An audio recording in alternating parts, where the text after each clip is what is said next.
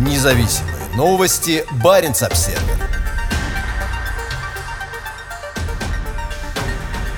Шведская горнодобывающая компания зарезервировала 3000 квадратных километров на территории финского Инари.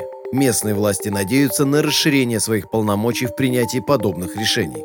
На этой неделе жители муниципалитета Инари на севере Финляндии были застигнуты врасплох объявлением, что шведская горнодобывающая компания Arctic Minerals AB подала уведомление о резервировании крупных земельных участков в муниципалитетах Инари и Саданкюля. Их площадь составляет более 3000 квадратных километров и включает в себя районы выпаса оленей и важные озера. Это уже не первый конфликт по поводу добычи полезных ископаемых в Лапландии. Последний по времени из них произошел в финском Энантёкио, а еще один конфликт связан с добычей медной руды на берегу Репарфьорда на севере Норвегии. Для Лапландии добыча полезных ископаемых – один из самых противоречивых вопросов. С одной стороны, для ухода от ископаемого топлива необходимо все больше вкладывать в возобновляемую энергетику. С другой стороны, важно сохранить уникальную природу Севера. Новое уведомление о резервировании земель в Инаре и Сананкюля пока не дает компании право начать геологоразведку, но уже вызвало обеспокоенность у местных жителей. Хотя горнодобывающая промышленность может принести району много рабочих мест, глава администрации муниципалитета Инари Тони Калайн не видит в добыче полезных ископаемых важной части для экономики Инари. Мне трудно представить, как горнодобывающая промышленность впишется в наше позиционирование себя как региона нетронутой природы, пояснил он. По словам Лайне, муниципалитет Инари не планирует поддерживать планы по добыче полезных ископаемых.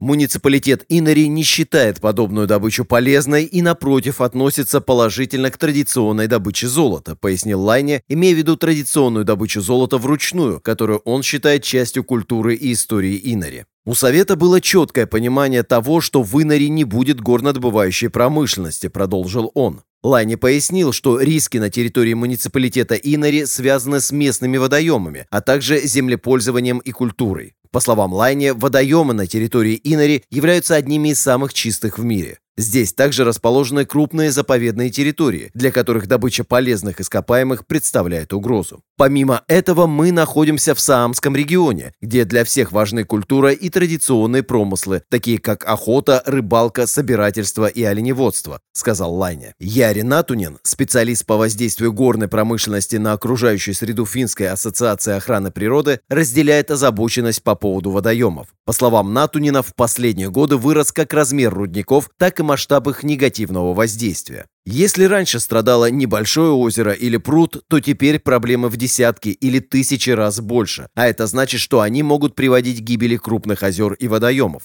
пояснил Натунин. По его словам, существующие системы защиты рассчитаны максимум на 300 лет, после чего проблемы не будет сдерживать ничего. И это масштабная проблема. Натунин пояснил, что при производстве миллиона килограммов никеля, который используется для производства аккумуляторов для электромобилей, образуется 50 миллионов килограммов опасных отходов горнодобывающей промышленности. Рудники создают бомбы замедленного действия, и обезвреживание этих бомб обойдется в миллиарды и сделает добычу нерентабельной, говорит он. Натунин также поясняет, что чиновники не понимают, насколько оленеводство или местная природа чувствительны к воздействию. Сам Натунин Сунин считает, что общественный резонанс, наблюдавшийся в Энантикио в прошлом году, скорее всего сделает свое дело, и весьма вероятно, что рудник там не появится. Кроме того, по словам Лайни, сейчас практически невозможно начать добычу полезных ископаемых там, где нет поддержки со стороны муниципалитета или местного населения. Мне неизвестно о каких-либо горнодобывающих проектах в Финляндии, которые бы не поддерживались муниципалитетом, говорит Лайне. Создание горного предприятия и его работа во многом зависят от поддержки местного сообщества, продолжает он. По словам Лайни, он особенно ждет изменений в финском законодательстве о добыче полезных ископаемых. Сейчас идет реформа закона о горнодобывающей промышленности, которая даст муниципалитетам больший контроль в вопросах землепользования, повысит уровень охраны природы, а также совершенствует требования к работе горнодобывающих предприятий. Предыдущий закон был принят в 2011 году, а его реформа проходит по инициативе граждан, собравших 58 тысяч подписей. Реформа обещает дать муниципалитетам больше полномочий по разрешению или запрету добычи полезных ископаемых, объясняет Лайне. Я рассматриваю горную промышленность таким же крупномасштабным видом землепользования, и такие решения должны приниматься муниципалитетами, поскольку именно здесь видны последствия, продолжает он. По словам Лайни, он не слышал о какой-либо серьезной поддержке идеи развития горной добычи на территории муниципалитета. Для всех живущих здесь важны местная культура и природа. Думаю, что это достигается путем политического и демократического диалога, и в ходе беседы необходимо рассматривать все точки зрения, продолжает он. Лайни признает существование такого явления, как «не у меня во дворе», когда жители выступают против любого развития на своей территории, при этом довольно часто они не против подобной деятельности, если она происходит подальше от них. Миру и промышленности нужны металлы, и все мы пользуемся гаджетами, для которых они необходимы. Но в Инаре мы проанализировали риски, говорит Лайне, указывая на важность нетронутой природы и водоемов. Специалист по горной отрасли Натунин утверждает, что стоимость металлов частично оплачивают жители Лапландии и северная природа. Он приводит такой пример. Если отходы добычи одного из крупнейших рудников Финляндии Талвиваара равномерно разделить между жителями Финляндии, то у каждого из них каждый год на дворе образовывалось бы по 10 тонн отходов.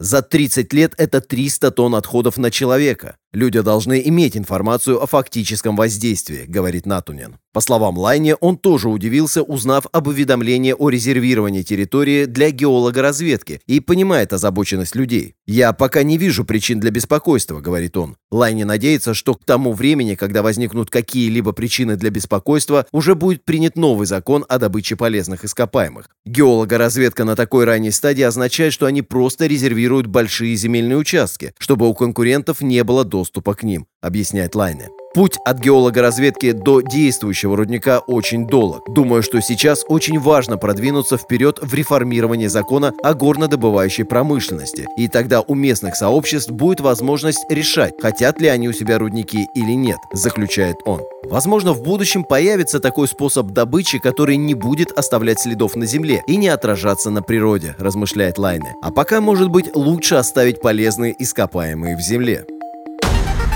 Независимые новости. Барин обседный.